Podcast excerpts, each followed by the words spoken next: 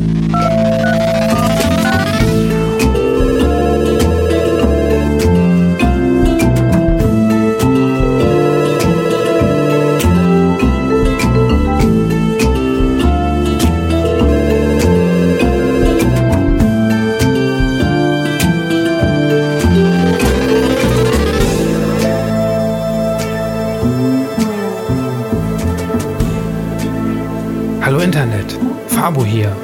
superlevel.de, dem unabhängigsten Indie-Games Online-Magazin Podcast-Projekt zwischen Glücksburg und Sonthofen. Ich begrüße euch zur elften Folge von Dumian. Ich spreche mit meinen Gästen zum Beispiel über LAN-Partys, die ja vor 10, 20 Jahren noch sehr verbreitet waren und durch das zunehmende Online-Gaming dann verschwanden, so ein wenig von der Bildfläche.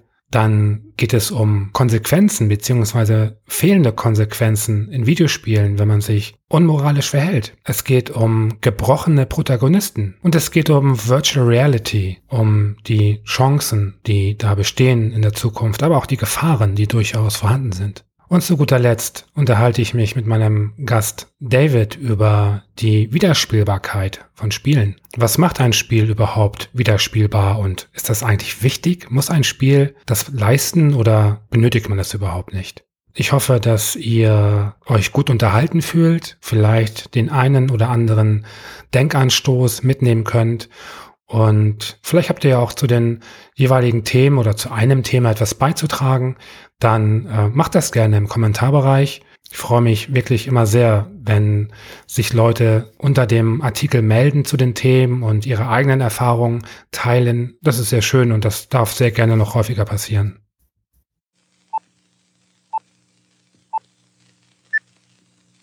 Ich spreche jetzt mit Gunnar, 30. Hallo. Moin, hallo, na, was geht?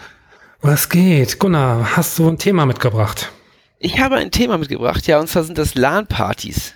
Ähm, die, die, gibt es doch gar nicht mehr, oder? Genau, die gibt es nicht mehr und ich will einfach mal so einen Appell raushauen ähm, an alle Leute, dass man das ruhig nochmal machen sollte. Äh, hast du eine aktuelle Erfahrung machen können oder warum kommst du darauf? Ähm, ja, ich war letzte Woche, ähm, habe ich mich mit zwölf Leuten getroffen oder wir waren insgesamt zwölf Leute. Ja. Äh, und haben eine LAN-Party gemacht bei einem zu Hause, beim Kumpel von mir zu Hause. Und es war einfach fantastisch. Muss ich ganz ehrlich sagen, es war genau das gleiche Feeling wie früher. Lass mich raten, ihr wart, ihr wart zwölf Kerle, oder? ja, ja, natürlich waren wir zwölf Kerle. Aber irgendwie ist das, finde ich, das schade, dass das so gestorben ist, weil ähm, durch das ganze Internet, äh, dass man sich nicht mal zu Hause trifft und die ganzen Emotionen dann beim Spielen von den Spielern direkt vor Ort hat. Ähm, das war echt mal wieder eine Erfahrung die ich zwölf Jahre lang nicht gemacht habe und jetzt mal wieder äh, refreshed habe und das ist echt toll. Mm, ja, das ist ja, glaube ich, so ein bisschen vergleichbar mit so Local Multiplayer-Spielen, ne? Also die man genau. ja auch ganz gerne manchmal macht. Ähm, nur, dass man da ja relativ selten mit mehr als drei oder vier Leuten spielt, eigentlich, weil ähm, so Multiplayer ist ja meistens so, gerade wenn es so, so ein Couch-Multiplayer ist, so auf zwei bis vier Leute oder so beschränkt.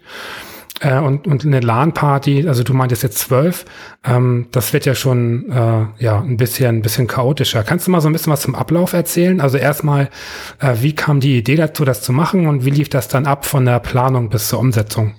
Ähm, also die Idee, die gab es schon ein halbes Jahr. Wir haben da so eine WhatsApp-Gruppe gemacht und immer kamen neue Leute dazu. Und das Schwierigste war einfach äh, die Terminfindung, äh, dass wirklich alle, wir haben es wirklich geschafft, dass alle Leute da Zeit haben.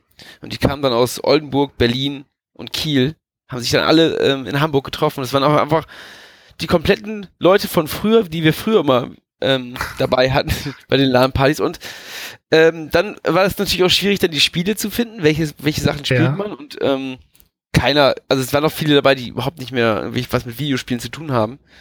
Ähm, und dann haben wir gesagt, okay, alles klar, dann spielen wir auch nur die Spiele, die wir früher gespielt haben. Und ähm, dass man einfach nur einen Laptop mitnehmen muss und nicht wirklich mit dem Tower und, und mit Bildschirm und den ganzen Kram wie früher dahin hin, hinballern muss. Und deswegen ähm, war das ganz nett, dass wir einfach äh, alte Spiele uns rausgesucht haben, die eigentlich auf jedem Laptop laufen. Ähm, da gab es auch eine große Diskussion natürlich in der Gruppe. Ähm, und auch natürlich, wie man die Spiele besorgt, ne? Das ist dann auch nicht so, äh, so einfach, aber haben wir natürlich alle Spiele gekauft. Ähm, natürlich. Und äh, die kosten ja auch nichts mehr. Also wir haben jetzt CS Source haben wir gespielt, Call of Duty 1 zum Beispiel Multiplayer. äh, Flatout.com angucken. Und das meiste, das Witzige ist, dass wir wirklich die meiste Zeit mit Trackmania Nations verbracht haben. Ah, nett. Ja, und auf jeden Fall war die, war die Planung so, dass wir ähm, gesagt haben, okay, wir nehmen ein Wochenende, also das war letztes, von Freitag bis Sonntag komplett durch. Ja. Und in der Nacht, am Donnerstag, in der Nacht davor haben schon die ersten gesagt, ja, machen wir wirklich zwei Nächte, ist ja ein bisschen lang und so, wir sind ja auch alle älter. Also ich war noch einer der jüngsten. Und äh, dann haben wir gesagt, ja, haben wir irgendwann gesagt, okay, alles klar, ähm, dann machen wir nur den Samstag. Aber dafür dann die ganze Nacht durch und wir fangen früh an. Wir haben irgendwie um 15, 16 Uhr angefangen. Ähm, und das war wirklich witzig. Da stand dieser riesige Tisch, weil wir noch alle in einem Raum. Da stand der riesige Tisch ähm, in der Mitte vom Raum und und es war wirklich, jeder einer musste einen Tisch mitbringen, ich musste noch zwei Stühle mitbringen und dann ich war ein bisschen später noch, ähm, da hieß es, okay, habt ihr noch Verteilersteckdosen? Habe ich noch, musste ich noch zwei, noch muss ich noch mal zurückfahren, noch mal zwei Verteilersteckdosen mitbringen und dann kam natürlich auch wieder jemand nicht ins Internet und wie, es war wirklich genau wie früher. Wir haben Pizza bestellt, es gab Energy Drinks. Äh, irgendwann kam jeder, jemand nicht ins LAN rein. Es war wirklich alles genauso wie früher. Und dann bin ich irgendwo gegengestorben, hab die, hab irgendwas umgeworfen, natürlich. Und äh, zwei Leute haben tatsächlich auch einen Tower mitgebracht und okay. äh, mit Bildschirm und hatten dann Controller und Gaming-Brille. Also sie waren voll drin. Die waren so die Profis. Ähm, und ich habe halt Laptop mitgebracht und das war echt, war trotzdem richtig tolles Gefühl. Obwohl ich früher fand, ich war irgendwie, irgendwann war ich früher übersättigt von dem ganzen LAN-Party. Habe ich irgendwie alle zwei Wochen sowas gemacht. Ja. Und dann habe ich einfach irgendwann keinen Bock mehr gehabt. Und jetzt mal wieder nach zwölf Jahren, das letzte Mal war wirklich, ich habe nochmal nachgeguckt, das letzte Mal war wirklich 2004 ungefähr. Ähm, und jetzt nach zwölf Jahren mal wieder sowas zu machen, ist echt ein tolles Gefühl. Und wenn man alte Freunde hat, die, die das früher gemacht haben, kann ich echt nur empfehlen. Ja, ist eine tolle Sache. Ich habe gerade, äh, während du erzählt hast, so ein bisschen, bisschen überlegt und gerechnet und bei mir müssten das auch so um und bei zwölf Jahre her sein tatsächlich. Ähm, und früher war das ja eine Sache, also bei uns hieß das nie LAN-Party, wir haben es immer, immer Session genannt. Ähm, und dann ähm, haben wir uns dann halt irgendwie meistens über ein Wochenende dann eben auch getroffen. Und ich muss gerade daran denken, dass manchmal, wenn ich so, wenn ich Freunde treffe von früher, man neigt ja dazu, so ein bisschen die ähm, Ereignisse und den Spaß, den man früher hatte, so ein bisschen in die Gegenwart zu transportieren. Und ich erinnere mich zum Beispiel daran, dass ich vor, vor ein, zwei Jahren oder so wollte ich auch mal mit einem Kumpel so eine Mini-Session machen. Und dann saßen wir hier und dann waren wir beide aber plötzlich um halb eins schon so müde, dass wir dann irgendwie ins Bett gegangen sind, bevor überhaupt irgendwas passiert ist. äh, und das war eigentlich ein total deprimierender Moment. Und ähm, Gab es diese Momente auch, die du hattest während dieser Session, dass du gesagt hast, okay, du bist vielleicht doch zu alt für den ganzen Scheiß? Ja, also ich merke auf jeden Fall, dass meine Reflexe nicht mehr, nicht mehr so gut sind. Und ich war früher wirklich ganz gut in Counter-Strike und Leute, die dran geblieben sind, die haben mich sowas von abgezogen, natürlich. Ähm, ja, das war ein bisschen deprimierend, dass ich dann echt immer ziemlich, ziemlich weit hinten war. Und ähm, aus den zwei Nächten ist dann auch nicht mal eine ganze Nacht geworden, wo ich auch dachte, ja komm, jetzt sind wir alle hier und es macht so viel Spaß und dann haben die angefangen, angefangen zu gehen, irgendwie die ersten so um ein Uhr. und dann haben wir auch um drei Uhr aufgehört tatsächlich. Ich bin um drei Uhr wieder nach Haus gefahren und unsere LAN oder so Session haben wir früher auch so genannt. Ja. Ähm, waren dann elf Stunden. Also von 15, 16 Uhr bis drei Uhr. Also 16 Uhr lief alles bis drei Uhr, elf Stunden reine Spielzeit. Ähm, ja, wir haben auch nicht die ganze Nacht durchgehalten, aber braucht es auch gar nicht. Also ich habe alles äh, mitbekommen oder mitgenommen aus dem ganzen Event, was ich, was ich mir davon erhofft habe, sogar noch mehr. Ich hätte niemals gedacht, dass mir das so viel, so viel Spaß macht wie früher. Und wirklich das ganze Feeling war wieder da und es war einfach herrlich. Ist das so ein Zusammenschluss gewesen, wenn es davon Videomaterial gäbe, dass da viel peinliches Zeug bei wäre? Ja. Oder hast du das Gefühl, Fall. ihr habt euch anders verhalten oder erwachsener als früher? Nee, überhaupt nicht. Also ich habe ich hab so viel rumgebrüllt in dem Abend. Und auch jedes Mal, wenn ich eine gute, gute Statistik irgendwie hatte, ich habe zum Beispiel einmal bei Call of Duty 4 einmal alles weggerollt, das war das, das neueste Spiel, was wir gespielt haben, habe ich einmal ja. alles weggerotzt und da habe ich natürlich auch so angegeben und ich habe auch danach gesagt, das war richtig ekelhaft ich hätte ihm am liebsten in dem Moment so einen Screenshot gemacht und das nochmal allen per SMS oder so per WhatsApp geschickt. Und das war im Nachhinein schon ein bisschen eklig. Also man neigt ja so ein bisschen, also gerade wenn man so in so einer geselligen Runde, in so einer Männerrunde ist, ähm, auch so ein bisschen assi zu werden. Ähm, ja, ja. also so mit, habt ihr auch so laut rumgerülpst und rumgefurzt und so, oder wie muss ich mir das vorstellen? Will ich, weiß ich, ich, ich habe auf jeden Fall gemerkt, nach, nach neun Stunden äh, Sitzen, dass da immer mehr Gase aus mir raus wollten. Sag ich mal so. Aber ich habe es für mich behalten und habe es äh, heimlich gemacht. Wir saßen auch zum Glück in einem, äh, in einem äh, Zimmer mit Balkon so dass immer wieder frische Luft reinkam und es wechselte immer, ist ja richtig kalt letzte, letzte Wochenende gewesen. Es wechselte dann immer zwischen 30 Grad und 0 Grad. Okay. So Stoßlüften gemacht. Und äh, ja, aber es wurde auf jeden Fall, war die Luft, glaube ich, für Außenstehende schon ziemlich eklig. Ja, was ich bei solchen ähm, Treffen auch immer ganz interessant finde, auch aus eigener, äh, aus eigener Sicht, ich kenne es ja auch von früher noch, ähm, dass es schnell mal passiert, dass dadurch, dass es so ein, so ein in sich geschlossener Raum mit Männern ist, dass man dazu neigt, so einen, so einen gewissen Stammtisch äh, Rassismus und Sexismus an den Tag zu legen. Möchtest du dich outen? Hast du schlimme Sachen gesagt? Ähm, nee, das ging, glaube ich. Äh, das, das wäre mir jetzt nicht aufgefallen, aber das ist, haben wir eher, glaube ich, in normalen Runden. Ach so, okay. In normalen Männerrunden kommt das nämlich mehr vor. Hier waren wir, glaube ich, abgelenkt vom Spiel. Ja. Dass man gar nicht so so schlimm über andere Kulturen oder andere schlechter äh, abhaten konnte. So Frauen, ja. wir haben gar nicht mal eine Frau gesehen. Also es gab auch keine Pornos, die wir getauscht haben, um das auch nochmal vorwegzunehmen. Ähm, braucht man ja heutzutage alles nicht mehr. Nee, braucht man ja nicht mehr. Ich erinnere mich daran, so, ähm, Und dadurch spart man ja viel Zeit. das stimmt, auch mit, mit, mit Raubkopien und so. Ich meine, früher war so mein, mein erster Weg war im Netz dann zu GameCopyWorld äh, .com, ja. dann erstmal so die neuesten Cracks und Patches irgendwie ziehen und, äh, und dann wurde erstmal munter irgendwie das DVD-Laufwerk herumgereicht. Ähm, aber das ist heute ja durch, durch Steam und GOG und, und den ganzen Kram, es ist ja alles so easy äh, zu bekommen und eben auch auf aktuelleren Rechnern eben äh, lauffähig. Ähm, das lohnt sich ja so ab einem gewissen Alter auch nicht mehr. Da sagt man sich, warum soll ich die 10 Euro nicht bezahlen? Ne? Nee, genau. Also deswegen, also wir haben, glaube ich, äh, nee, Trackmania ist sowieso umsonst, ne? Das hat jemand mitgebracht und wir haben es einmal kopiert. Ich ja. glaube aber, das ist sowieso umsonst. Von daher ähm, braucht man echt nicht mehr so viel kopieren. Also das war ganz nett. Also wir haben, mussten ein paar Sachen noch runterladen. Ähm, und auch noch ein paar, das kann man glaube ich sagen, CD-Keys von Call of Duty 1 mussten wir uns auch besorgen, was gar nicht so einfach ist. Ähm, ja. Erstmal im Internet, ich, man weiß ja gar nicht mehr die Seiten, die gibt's ja alle gar nicht mehr. Game Copy World, wo jetzt wo ich sage, äh, gibt's ja glaube ich auch gar nicht mehr. Ähm, und das dann zu finden, war auch gar nicht so einfach. Ja, Aber äh, ist auf jeden Fall eine witzige, witzige Geschichte, wenn man dann so die Gedanken von früher dann wieder kommt, wo man auf welchen, auf welchen Seiten man war und was man gemacht hat und es war schon. Ähm ja, das, das Ding ist natürlich, dass damals, das war ja so vieles auch neu, ähm, so mit dem Medium. Wenn ich mir zum Beispiel überlege, ich weiß noch damals, ähm, haben wir uns ähm, einen Rip angeguckt vom, äh, vom Star Wars Film, von äh, Phantom Menace. Und äh, da, also ein schrecklicher Film, aber der ist ja dann irgendwie äh, vor, vor Kinostart irgendwie geleakt worden im Netz oder so und dann ging der auch ziemlich gut rum. Und das war ja eine wahnsinnig aufregende Geschichte, ne? Also, also mit, mit illegalen Hollywood-Raubkopien und, äh, und das war ja richtig geil. Heute ist es ja alles irgendwie, das sieht ja alles nicht mehr. So. Ja, man kam da ja sonst auch nicht dran. Also man hat sich ja nicht selbst die Mühe gemacht. Es war immer ein Freund in der Gruppe, der Stimmt. einfach alles, alles dabei hatte und von dem dann, von dem das dann verbreitet wurde.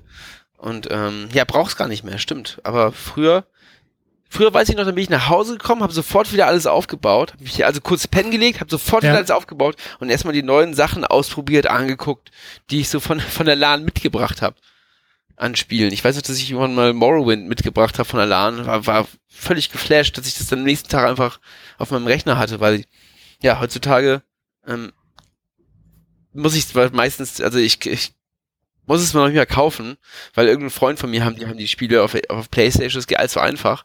Ich spiele auch fast gar nicht mehr am Computer, weil es einfach ähm, so ein bisschen dieses Couch-Feeling gefällt mir jetzt in letzter Zeit doch besser. Und ich habe auch gar nicht so einen guten Rechner.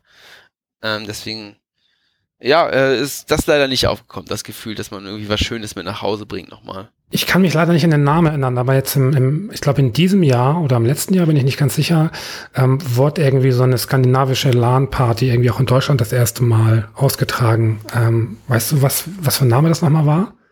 Boah, das weiß ich nicht. Ach, so ein riesiges also ich Ding. War, ich war aber auch noch nie auf so einer großen LAN-Party. Ich war mal einmal auf der NorthCon, aber nur zum ja. Filmen. Und ich glaube, das ist aber nicht so, nicht so meins. Also mir geht's eher da auch darum, Zeit mit Freunden zu verbringen. Und es war echt so schön, die überhaupt mal wiederzusehen. Ich habe auch andere, zwei von denen habe ich auch zwölf Jahre nicht gesehen. Das war auch sehr, sehr interessant.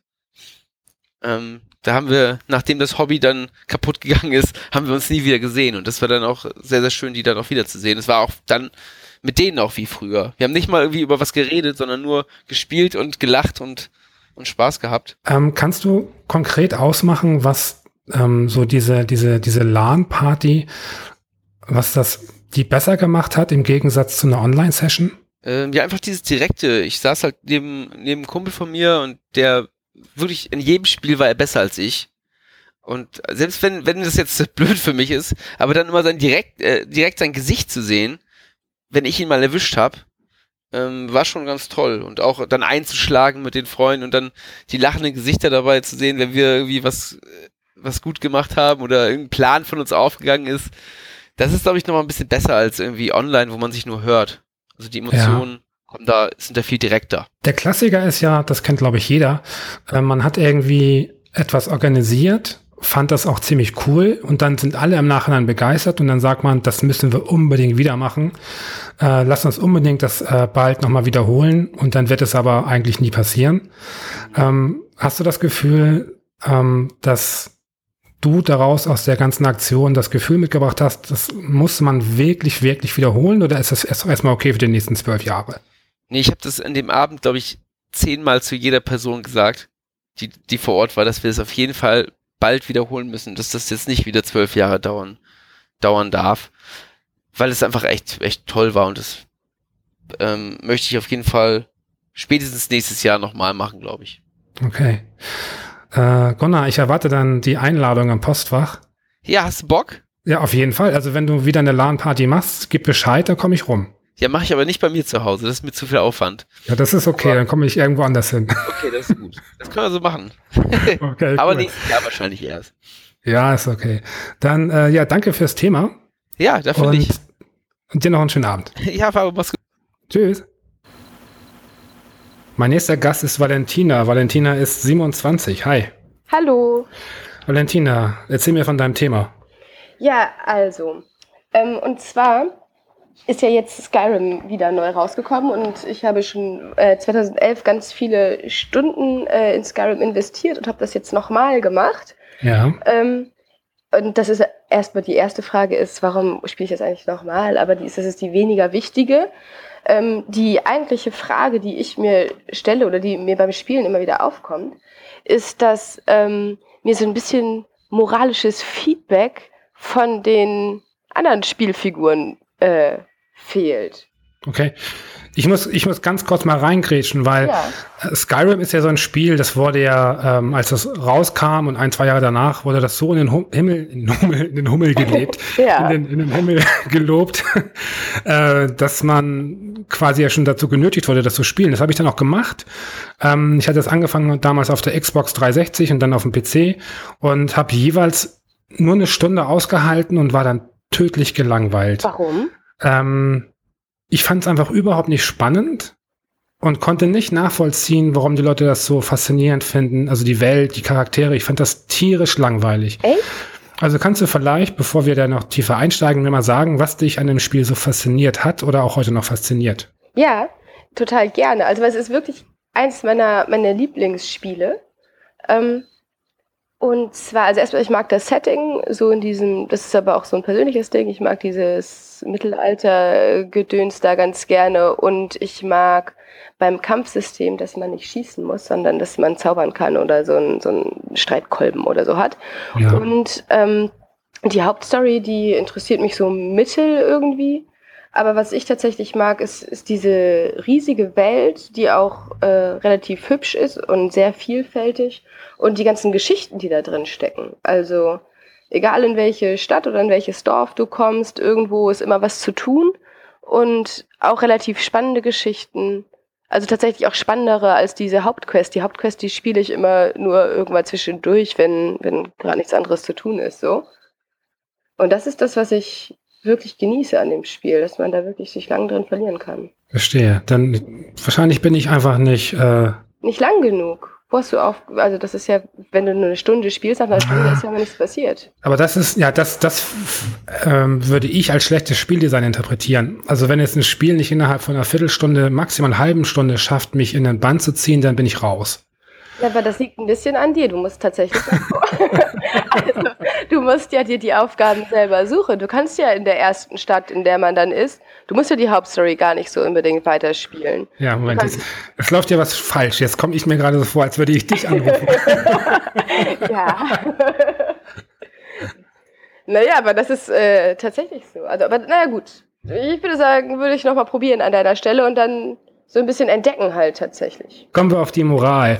Ähm, meinst du damit, also vielleicht habe ich dich auch falsch verstanden, ähm, dass ähm, du kannst im Endeffekt handeln, wie du willst ähm, und hast kein, keine Konsequenzen zu erwarten ähm, auf moralischer Ebene oder was meinst du? Naja, also das gaukelt einem schon so ein bisschen die Moral vor. Oder ich muss das, glaube ich, anders anfangen. Und zwar, wenn ich so Rollenspiele spiele, Ja. ähm, dann mache ich, treffe ich eigentlich immer nur, mir fällt es ganz schwer, so Entscheidungen zu treffen, die ich nicht treffen würde im echten Leben. Okay. Das habe ich aber auch nur bei Rollenspielen, wenn ich GTA oder so spiele und das ist eine, eine vorgefertigte Rolle, die da ausgefüllt werden muss, dann habe ich da gar kein Problem mit. Aber bei so einem, so einem Open-World-Spiel, das gaukelt dir halt vor, dass du alles machen kannst. Und du musst manche Sachen dann auch machen. Also zum Beispiel musst du immer Leute umbringen, äh, weil das eine Quest ist. Und ich fände es einfach schön, wenn, wenn ich gewisse Sachen nicht machen müsste, um in dem Spiel weiterzukommen. Also tatsächlich irgendwie vielleicht gewaltfrei das Spiel zu erleben. Ja. Ähm, und auch mit den NPCs, die bei Skyrim, die haben sich schon relativ viel Mühe gegeben und probiert so ganz vielen NPCs äh, nochmal so eine eigene Background-Story zu geben und die erzählen die dann immer und das nervt, aber ähm, dass da irgendwie mehr so eine so eine moralische Verbindung halt ist. Ich kann die ja trotzdem beklauen und wenn die das merken, dann reagieren die beim nächsten Mal nicht anders auf mich. Ja, aber ist das nicht ein ganz generelles Rollenspielproblem? Ja, Sicherlich einfach, denke ich mal, ähm, begründet damit, dass es zu komplex wäre, halt äh, die Handlung in dem Sinne halt individuell weiterlaufen zu lassen, ne? ja, aber das wäre voll schön. Hm, ja. Naja, Ähm, und es gibt ja auch immer so Versuche, irgendwie sowas zu beeinflussen und die funktionieren ja alle nicht. Also es gibt ja, wie jetzt bei Fable, da, das habe ich auch gespielt, das war ich äh, ein bisschen langweilig, aber habe es trotzdem gespielt. Ähm, und da probieren die das ja auch, dass die, dass die Dorfbewohner und so alle auf dich reagieren, wenn du irgendwie gewisse Sachen machst. Aber das ist halt auch alles so platt, ist mir natürlich klar, dass das äh, super krass aufwendig wäre. Aber ich finde es irgendwie schade, dass es auch nicht so richtig versucht wird. ja. Was ich mich jetzt frage ist, handelst du bewusst unmoralisch? Also macht dir Nein. das auch? Okay, aber dann dürfte das ja eigentlich gar nicht so auffallen, oder? Aber manchmal mache ich aus Versehen Sachen. Äh, Entschuldigung, dass ich dich getötet habe.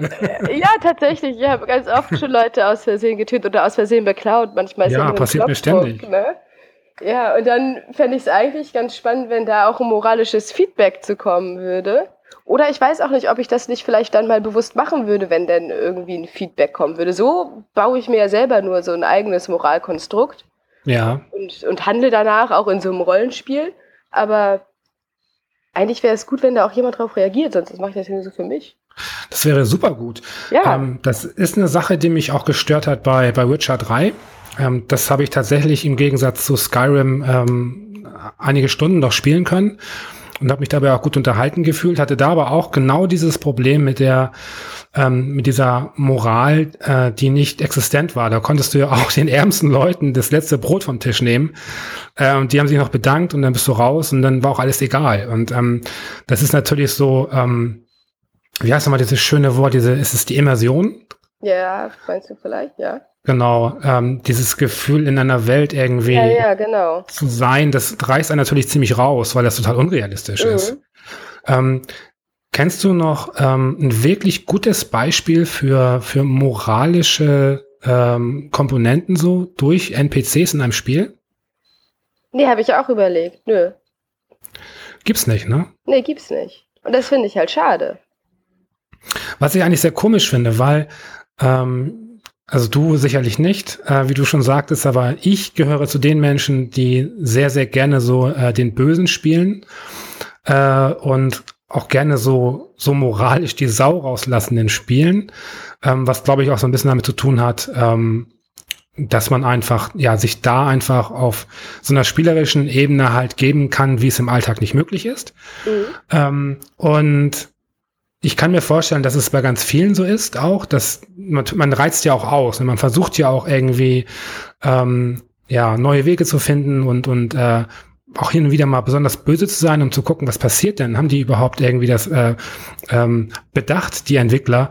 Und ich wundere mich deswegen so ein bisschen, dass da nicht mehr darauf eingegangen wird, weil ich ja, mir vorstellen kann, dass es eigentlich ähm, so eine Komponente ist, die sehr, sehr dankbar aufgenommen werden würde. Na, ich glaube das auch. Und vor allen Dingen bei Fa hast du Fable denn mal gespielt? Ich sollte ja sagen, aber nein. Hast du, also das, da probieren die das ja tatsächlich so ein bisschen, also auch so viel übers Äußere. Wenn du dann irgendwie nur so böse Sachen machst, dann siehst du auch, sie dann hält auch ganz anders aus. Wachsen dem auch irgendwann so Hörner, wenn du so super böse bist. Ah, okay. Ähm, und die Leute reagieren auch so ein bisschen auf dich. Die haben dann Angst vor dir eher. Und also da wird es ja schon irgendwie so versucht. Vielleicht wäre das was für dich. Du kannst auch Küken essen äh, um noch böser zu werden. Kleine, niedliche Küken. Ja, okay. Ich weiß nicht, ich glaube, dass ich so für, für die meisten Open World ähm, Rollenspiele nicht, äh, nicht der richtige Typ bin. Ich habe zum Beispiel ähm, Fallout gespielt ähm, und habe davon nur Gutes gehört. Das sei so toll und so toll geschrieben und ich habe mich kack gelangweilt. So. Ich weiß nicht, woran es liegt. Das, ich, keine Ahnung, es ist wahrscheinlich einfach nicht mein Genre oder so. Ja, und auch dieses so toll geschrieben ist ja bei Videospielen auch manchmal immer eher so für ein Videospiel. So ja, ne? gut, das kommt natürlich ähm, hinzu. Das kommt natürlich hinzu. Ja, ja. Ähm, gut, ähm, du sagtest, du hast Skyrim jetzt nochmal gespielt. Ähm, wie lange ist das letzte Mal denn her? Also jetzt, ähm, seitdem du das Remake angefasst hast. Tatsächlich gar nicht so lange, weil ich, äh, ich glaube, vor letztes oder vor eineinhalb Jahren ungefähr habe ich nochmal die DLCs gespielt, weil ich so Lust hatte, das nochmal zu spielen. Ja. Und da habe ich nochmal, glaube ich, so 20 Stunden rein investiert. Ist das für dich so eine Art Videospieltourismus? Also ja, auch wenn, wenn du die Welt da äh, betrittst, ist das für dich dann auch so ein ich, Eskapismus wird immer so gerne gesagt, aber ähm, also wenn du sagst, dass du den, den Hauptstrang weitestgehend auch ignorieren kannst, dann ist es ja tatsächlich so, dass du die Welt auch eher erkundest und erlebst, ne? Ja, und ich finde das total schön, da immer noch Sachen zu entdecken. Und ich kenne mich halt noch dann gut da aus. Ich weiß noch, wo irgendwie welche, welche Geschäfte sind oder so. Das finde ich eigentlich ganz nett. Was ist das, ähm, das Böseste, was du jemals in einem Rollenspiel getan hast? Oh. Aus Versehen oder mit Absicht? Aus Versehen zählt nicht. Also ich kann auch aus Versehen ein Kind überfahren. Das ist natürlich ganz, ganz schlimm. Aber wenn ich ein Kind mit Absicht überfahre, ähm, hat das, glaube ich, schon ein ganz anderes Niveau. Deswegen, das stimmt. ähm, aber mit Absicht, oh, das ist schwierig. Bist du, bist du so eine, ähm, so eine, so eine Liebe, so, so eine ganz liebe Spielerin, die immer alles ganz brav macht und so? Ja. Ist das nicht scheiß langweilig? Nee, voll nicht. Bist du vielleicht im, im realen Leben andersrum? Bist du da vielleicht irgendwie ja, eher boshaft? und muss so ein bisschen dann kompensieren im Spiel. Ne, entgegengesetzt wie bei mir, weißt du? Ich ja, fahr, genau. Ich fahre bei GTA, fahre ich immer gern Leute tot, einfach zum Spaß, ähm, weil ich es halt äh, im Alltag nicht darf. Und du fährst halt im Alltag Menschen tot. ja, genau so ist es. Und hältst dich dementsprechend bei GTA an die Verkehrsregeln. Ja, Genau, so ist es. Ja, das Böseste, mir ist tatsächlich, oh, ich weiß es gar nicht mehr. Bei irgendeinem Spiel musste man irgendein, tatsächlich irgendeine Familie oder so opfern. Hab ja. Ich gemacht. Ah, das habe ich auch sogar, das war bei Skyrim, das war gar keine Familie und jetzt fällt es mir wieder ein.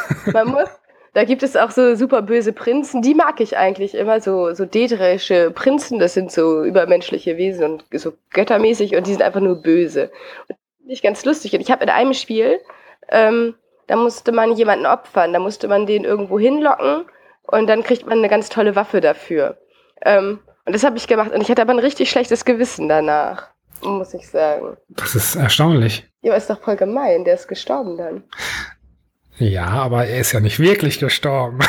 Ja, aber trotzdem. Ist doch voll gemein. Ja, aber mal ernsthaft. Ich meine, wenn du ähm, eigentlich moralisch dich auch verhältst, so in der Spielwelt, dann verstehe ich nicht so ganz, warum dir das moralische Feedback wirklich fehlt, weil das ist ja eigentlich. Ich glaube, dann würde ich eher mal was äh, machen. Also dann würde ich vielleicht auch eher mal über die Stränge schlagen, weil, aber so ist es ja egal. Also einfach um das auszuprobieren, wie die Leute reagieren in der Spielwelt. Und naja, und mich stört es tatsächlich auch manchmal, weil man muss ja auch bei manchen Spielen blöde Sachen machen. Bei Skyrim muss man ja auch dann, in, um in der Liebesgilde was zu machen, musst du halt Sachen klauen und so. Mhm. Und das finde ich immer doof, dass ich das machen will, aber ich will halt in die Diebesgilde, weil die haben geile Sachen. Ja. Ähm, und es würde mir aber, ich fände es schöner, wenn die Entscheidung halt auch schwerer wäre für die Spieler, äh, tatsächlich irgendwie irgendwelche blöden Sachen zu machen bei den Spielen. Also hm. so hat das ja gar kein, keine Konsequenz. Und so, ich, ich habe da dann immer ein Problem und denke, oh, das ist aber voll gemein. Aber ich fände es auch noch spannender, was das auch mit den Spielenden machen würde, wenn, äh, wenn es da tatsächlich auch ein Feedback zu gäbe. Ja, das Problem ist ja auch bei diesen Spielen, ist, je ähm, extremer man sich von dem äh, geplanten, von, dem, von den Entwicklern geplanten Weg abweicht, mhm. ähm, desto eher stößt man ja auch auf die Mauern, ähm, dass man eben eigentlich ähm, ja, dann rausgerissen wird aus der Welt, weil eben dann nicht genau das passiert, was eigentlich passieren sollte. Äh, dementsprechend, ähm, pff, ja, das ist wirklich verzwickt. Ich überlege gerade, ähm, in welchen Spielen, ähm, unabhängig vom Genre, ähm, man äh, wirklich sehr unmoralisch handeln muss, um zu gewinnen. Ja. ja gut, also jetzt klar, es gibt natürlich sowas wie äh, Hotline Miami oder so äh, wo, wo es ja darum geht, wirklich, äh, da ist man ja im Endeffekt wirklich ein Massenmörder, ja. äh, um im Spiel voranzukommen. Aber das ist ja, ist Mord im Spiel ist fast schon irgendwie überhaupt nicht mehr unmoralisch, habe ich das Gefühl. Nee, überhaupt, aber das ist ja auch, weil so Gewalt halt so eine Hauptspielmechanik ist. Ja. Aber da habe ich mir auch drüber Gedanken gemacht, aber da muss ich wahrscheinlich nochmal zu anrufen, weil das sind ja 15 Minuten schon fast um. um. Ähm, so eine Spielmechanik, äh, die nicht Gewalt wäre, also so ein, ob, ob das langweilig wäre, wenn man irgendwie immer durch Verhandeln, also ich glaube, ich würde spielen und würde das auch genießen können, aber ob das äh, auch was für, für den breiteren Markt wäre. Weil ja. das ist ja, was die Moralfrage irgendwie nach sich zieht. Weil Gewalt ist ja auch unmoralisch, egal gegen wen. Mhm. Ähm, und wenn du ein Spiel entwirfst, wo du gar keine Gewalt anwendest, aber was trotzdem in so einem typischen Spielsetting ist, ist das dann langweilig oder, ist da, oder macht das Spaß? Das weiß ja, ich nicht. Gute Frage. Das Ding ist ja, dass, also erstmal ist natürlich durch die zahlreiche Gewalt in Videospielen ist man natürlich auch so ein bisschen abgehärtet und abgestumpft, denke ich mal. Mhm. Ähm, und massive Gewalt im Spiel ist auch sehr weit entfernt vom, von der Realität vom Alltag des Spielers. Äh, währenddessen, äh, wenn ich zum Beispiel jetzt bei äh, Witcher 3 irgendwie einem, einem armen Bauern das Brot klaue, ist das, ist das näher an der Realität. Und tatsächlich ist das für mich moralisch verwerflicher, dem, dem NPC-Bauern ein Brust zu klauen, als 600 Leute abzumetzen in Hotline Miami. Ja, das geht mir aber auch so. Ja. Hm. Darüber müssen wir mal nachdenken. Ja, da müssen wir äh, mal nachdenken. Ja, ich, hab, ich, ich, ich liebe ja diese Aufrufe an die Hörerschaft, etwas zu kommentieren, was sie da nie tun. Äh, mhm. Äh, aber ich mache es trotzdem jetzt nochmal. Und zwar würde mich interessieren, ähm, wie ihr, werte Hörerschaft, ähm, ja, so sehr, sehr unmoralische Handlungen in Videospielen. Was ist so das Schlimmste, was ihr jemals gemacht habt? Ist so das ein, eine, was mich interessiert, und das andere ist, ähm, inwiefern ihr ähm, es wirklich genießen könnt, so der Böse oder der Gute zu sein im Videospiel und was, was äh, euch dazu bewegt, die eine oder die andere Rolle, die eine oder andere Rolle zu übernehmen. Das würde mich mal interessieren. Vielleicht könnt ihr da ein bisschen was zu erzählen. Valentina, uns ist die Zeit weggelaufen. Ja. Äh, ich danke dir für das Thema, auch wenn wir jetzt nicht wirklich eine Antwort finden konnten. Aber das ist, glaube ich, auch jetzt nicht wirklich möglich gewesen, generell in nee, der Zeit. Ich glaube auch nicht, aber ich spiele noch ein bisschen Skyrim, vielleicht komme ich da noch dahin. Das kannst du machen. Und ich glaube nicht, wir werden gleich die Aufnahme beenden und dann kannst du mir, wenn die Aufnahme beendet ist, nochmal wirklich erzählen, äh, ob du wirklich so moralischen Spielen handelst, weil ich kann es mir echt nicht vorstellen, ehrlich gesagt. Okay. okay. Dann dir noch einen schönen Abend und bis später. Jo, ja, ciao. Mein nächster Gast ist Alice, ähm, 28. Hallo. Hallo. Worüber sprechen wir? Ich möchte heute über Videospielprotagonisten reden und zwar im Speziellen, warum ich mir mehr gebrochene, kranke, kaputte ähm, Charaktere wünschen würde.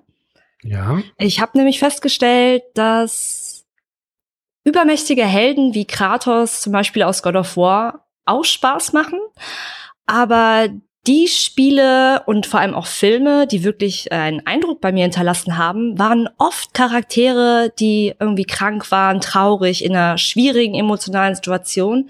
Mhm. Und ich wünsche mir schon seit echt langer Zeit, dass mehr, vor allem auch größere Entwickler, endlich mal den Mut beweisen, von diesem muskelbepackten oder sexy Hexe à la Bayonetta-Thema mal weggehen und endlich mal den Mut beweisen, auch mal mehr wie ich gerade schon sagte, kranke oder kaputte Menschen darzustellen und eben auch vor allem auch als Protagonisten, nicht nur als Side-Character oder jemand, der gerettet werden muss, sondern wirklich, dass man gezwungen ist, diese Person dauernd auch zu spielen und sich in diese Situation zu versetzen. Ja, fände ich total gut, stehe ich total ähm, auch hinter dieser, hinter diesem Wunsch.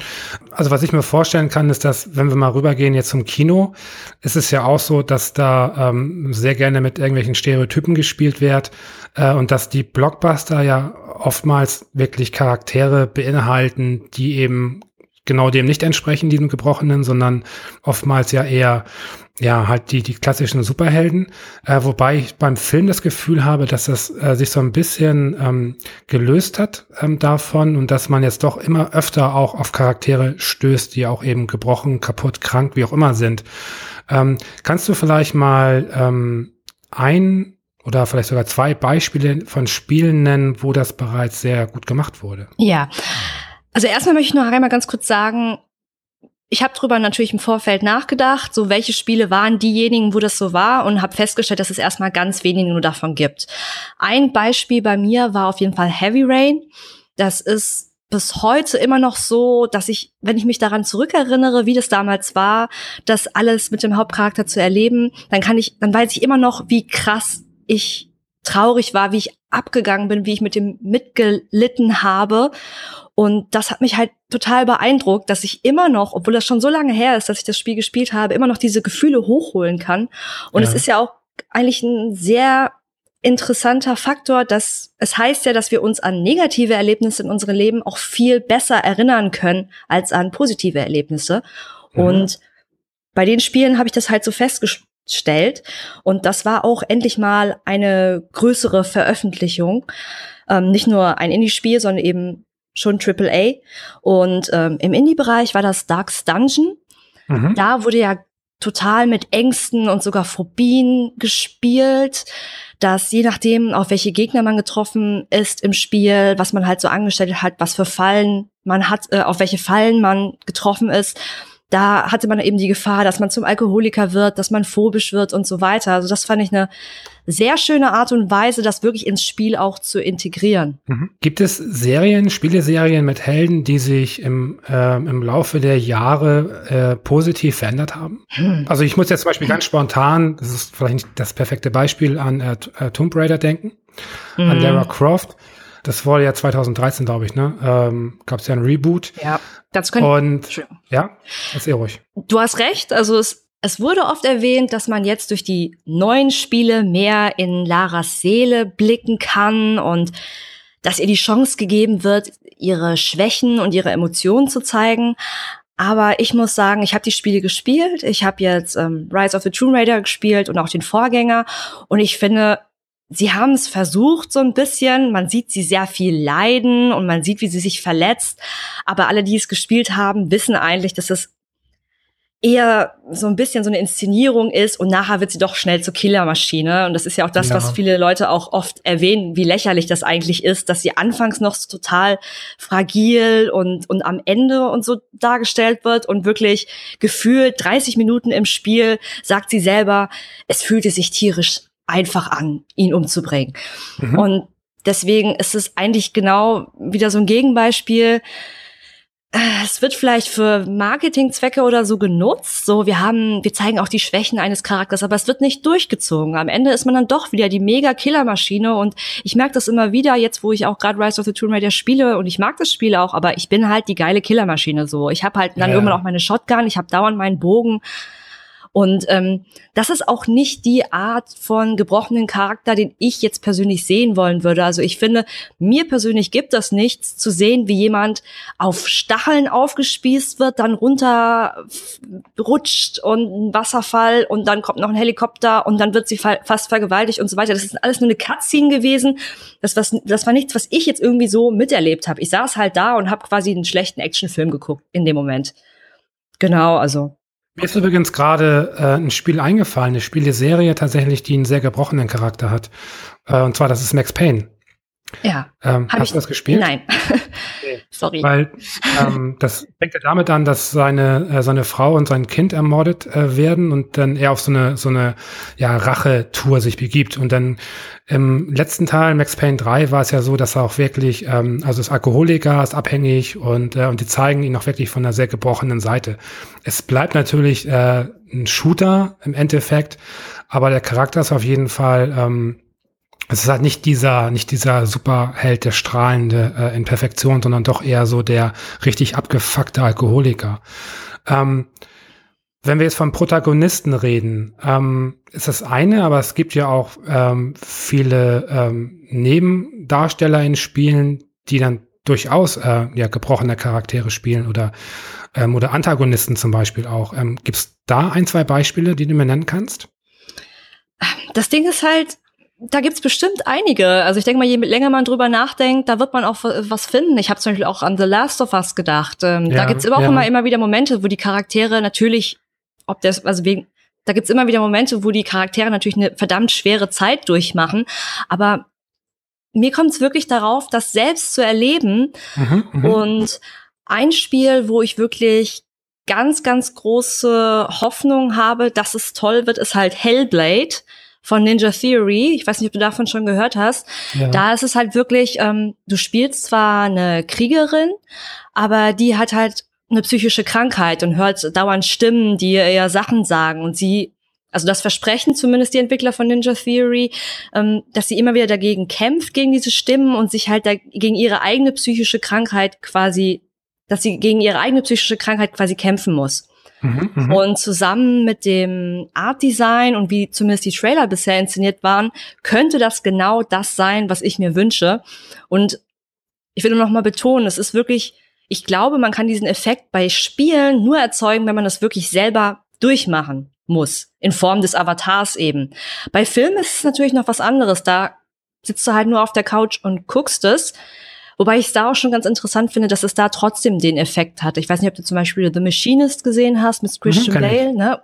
Ja. Ähm, obwohl man es nicht selber erlebt, ähm, ist man natürlich trotzdem schon sehr also man, man bedauert das natürlich schon sehr, was da passiert und man ist schon in der Situation drin. Aber ich glaube einfach bei Videospielen braucht es einfach mehr als diese Cutscene und dieses einfach nur zugucken, um wirklich mitfühlen zu können. Ja, ähm, das heißt ja immer ganz gerne so, dass Spiele eben auch ähm, ja, dazu, da, zu, dazu da sein, äh, um dem Alltag zu entfliehen, also so Eskapismus und ähm, da kann ich mir natürlich vorstellen, dass ähm, viele Spielentwickler einfach Angst haben, äh, kaputte, gebrochene Charaktere zu nehmen, ähm, weil die Gefahr bestünde einfach, dass die Zielgruppe einfach darauf nicht sonderlich freudig äh, reagieren würde. Genau, also ich glaube auch, dass das ein ganz großer Punkt ist. Ich habe auch in der Vergangenheit hier und da schon immer mal gelesen, dass die meisten Leute wollen eben einfach nur nach dem Feierabend ein Spiel reinlegen und einfach ein cooler Held sein und dass für sie das das große Ziel ist und dass sie sich halt in ihrem eigenen Leben selber so normal und fast schon langweilig finden, dass sie es dann gerade toll finden, endlich mal der tolle Held zu sein. Kann man ja auch erstmal nachvollziehen. Ich denke aber, wenn es ein größeres Angebot geben würde und die Leute öfter mal gezwungen wären, in dieser Situation zu sein, würden sie merken, dass das auch interessant sein kann. Und man muss Spiele ja auch nicht immer nach dem Feierabend spielen, sondern vielleicht merkt man irgendwann, wenn man wirklich gutes Spiel hat, dass das trotzdem eine total abenteuerliche Reise sein kann. Und vielleicht gibt es auch mehr Leute da draußen, die sich sogar mit der Person dann identifizieren können. Ne? Das ist ja natürlich ja, auch ein ja. ganz tolles Potenzial, was ich da sehe. Einerseits entweder bestimmte Krankheiten oder so zu beleuchten oder eben, wenn man selber vielleicht eine Krankheit hat oder irgendein Leiden, also keine Ahnung, eine Behinderung zum Beispiel oder was auch immer, dass man sich dann auch damit identifizieren kann und sieht, hey, ich habe zwar eine Behinderung, aber ein Videospielcharakter hat das auch. Wie cool ist das denn? Also das ist halt auch noch so eine andere Idee, die ich dabei hatte. Ja, ich muss ganz spontan das ähm, überlegen. Gibt es ein Videospiel, in dem man einen Rollstuhlfahrer spielt? Genau darüber habe ich auch nachgedacht und mir ist keins eingefallen. Ich ähm, und auch zum Thema psychische Krankheiten. Das ist natürlich auch einfach für viele ein super sensibles Thema. Sie haben total Angst, irgendwas falsch darzustellen. Ich habe letztens von einem Spiel gelesen, ich habe aber leider den Artikel nicht mehr wiedergefunden, von einer Entwicklerin, die hat ein Spiel über Asperger-Syndrom gemacht.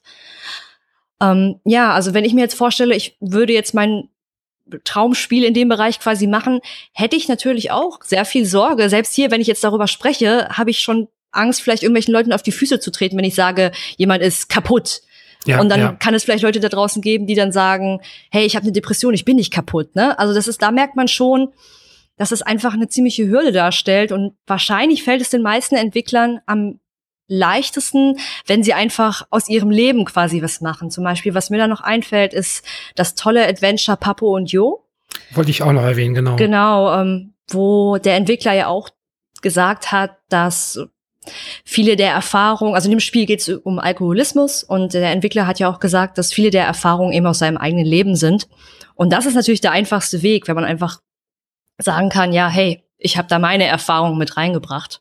Ja, wobei tatsächlich Alkoholismus ist eine, finde ich, sehr greifbare Erkrankung. Also, weißt du, ähm, das, das kann man relativ ähm, deutlich ausmachen, was der Alkoholismus mit jemandem äh, anstellt und ähm, was für ein Bedarf oder ja, wie man halt irgendwie dann die Not äh, sieht einfach dann Alkohol zu benötigen in seinem Alltag. Hingegen, hingegen bei, bei äh, psychischen Erkrankungen ähm, kann ich mir vorstellen, ähm, dass da das äh, Fettnäpfchenpotenzial noch deutlich größer ist oder täusche ich mich da? Ich denke, du kannst es nur, auch beim Alkoholismus, nur wenn du es selber erlebt hast oder wenn du das mit bekommen hast, dass du, also dass du unter, oder wenn du unter einer Person sozusagen gelitten hast, die alkoholabhängig ja. war. Also ich denke, die meisten Leute, die das nicht miterlebt haben, denen wird es unheimlich schwer fallen, das wirklich darzustellen. Ich weiß nicht, ob jeder weiß, wie Alkoholkranke ticken und wie das Leben ja. ist mit einem Alkoholkranken. Ja, und genauso schwer ist es natürlich auch mit der psychischen Krankheit. Ich denke,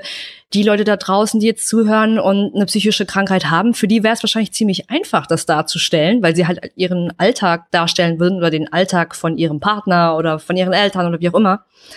Deswegen weiß ich das nicht, ob man das so einfach sagen kann.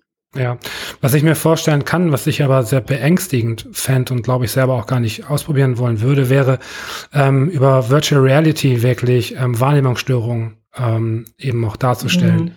Ähm, also wenn, keine Ahnung, ich habe zum Beispiel ähm, äh, jahrelang äh, auf Wohngruppen gearbeitet mit geistig Behinderten und da waren unter anderem auch ähm, äh, der ein oder andere Autist dabei. Und da wurde uns dann in der Fortbildung erklärt, äh, ja, wie denn so ein Autist ähm, sein, sein Umfeld empfände.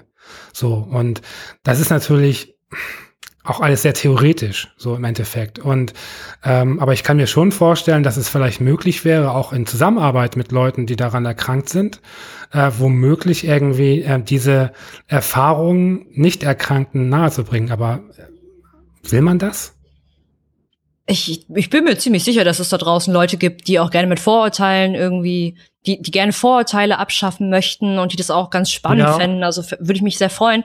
Ich musste gerade dran denken, wenn ich mir jetzt vorstelle, so gewisse psychische Krankheiten, auch vielleicht Schizophrenie oder sowas, ich glaube, im Horrorbereich wurde das leider bisher oft äh, als Jumpscare-Moment genutzt. Ja. Äh, und da musste ich gerade dran denken, dass das, glaube ich, momentan leider sehr oft eher als so Schreckmoment genutzt wird. Und vielleicht wäre es viel, viel interessanter, gewisse Wahnvorstellungen oder solche Dinge, die oder oder solche Dinge, die manche Menschen haben, wirklich in einem, mal in einem normalen Kontext zu zeigen. Also die Wahnvorstellungen und Visionen, die man sonst nur als billiges, gruseliges Mittel aus Horrorspielen kennt, zum Beispiel mal in einem normalen Kontext zu zeigen, um halt mal zu zeigen, hey Leute, Wahnvorstellungen sind für mich Alltag. sind nichts, was in einer gruseligen Ecke auf einen lauert, sondern es ist für mich Alltag. Und ich glaube, es gibt schon viele Leute da draußen, die davon betroffen sind, die das, die dazu stehen würden. Die Frage ist halt nur, ich weiß, ich kenne mich halt damit nicht aus. Könnten die das? Also meinst du, die würden das schaffen, damit umzugehen und fänden das okay, wenn das in einem Spiel wäre quasi? Ich keine Ahnung. Ja. Weiß ich nicht. Weiß ich nicht. Ja. Ähm, bezogen auf das Thema, äh, letzte Frage. Mhm. Gehen wir mal davon aus, äh, du wärst die Protagonistin in einem äh, Spiel. Hm. Äh, was für ein Spiel wäre das und äh, was für einen Charakter würdest du darstellen? Das ist eine unheimlich gemeine Frage, weil sie so persönlich ist. Ich glaube tatsächlich, ich fänd's sehr spannend, so den Wahnsinn des Alltags, dieses dauernd umgeben von Menschen zu sein, in einem Podcast eingeladen zu werden und telefonieren zu müssen. Nein, also halt wirklich so dieses Umgeben von Menschen zu sein und wie man halt dauernd funktionieren muss. Man muss immer mit Menschen interagieren und da könnte ich mir halt viele verschiedene Sachen vorstellen, wie man es darstellen könnte, so dass andere Leute, die vielleicht voll die Socializer sind und eher so everybody's darling, Ja. ein bisschen verstehen, wie das für jemanden ist, der nicht so der mega Menschenfreund ist und der nicht so gerne eben telefoniert oder eben mit vielen Leuten zusammen ist, der nicht so der Mensch ist, der eine große Clique braucht und solche Sachen. Mhm. Und in welche Richtung das geht, das kann, müsste man dann sehen, aber ich würde auf jeden Fall kein Horrorspiel machen wollen oder so, weil ich eben finde, dass das oft in diese Richtung dann geht, sondern einfach den Alltag wirklich möglichst realistisch, aber dann eben aus der Sicht von mir. Vielen Dank für dein Thema. Ja. Mein nächster Gast ist der Christian 30. Hallo. Einen wunderschönen guten Tag. Christian, worüber sprechen wir heute? Also zuerst habe ich mir überlegt, dass ich mit dir über darüber philosophiere, warum ich jetzt nicht mehr so gut mit Singleplayer-Rollen spielen kann und stattdessen eher so ein Sandbox-Fanatiker bin. Aber ähm, dann dachte ich mir, so, solche First-World-Problems ähm, das sind langweilig. Außerdem hattest du so ähnliche Sachen schon. Und da dachte ich mir, ähm, reden wir doch über zukünftige Genres und äh, innovative Spielmechaniken. Hast du da schon eine konkrete Vorstellung oder äh, gar nicht? Ja, schon so ein bisschen. Gerade wenn wir das Thema VR angucken, dann stelle ich mir immer vor, dass, dass man, oder die Allgemeinheit stellt sich auch vor, dass Blockbuster-Titel in Virtual Reality bestimmt voll das mega gute Spiel wären. Aber ähm, die Erfahrung, die ich gesammelt habe, zeigt mir eher, dass kleine Spielprinzipe oder, ähm, oder, oder kleine Games viel mehr Spaß machen mit Virtual Reality und dass wir gar keine großen Blockbuster zum Beispiel brauchen.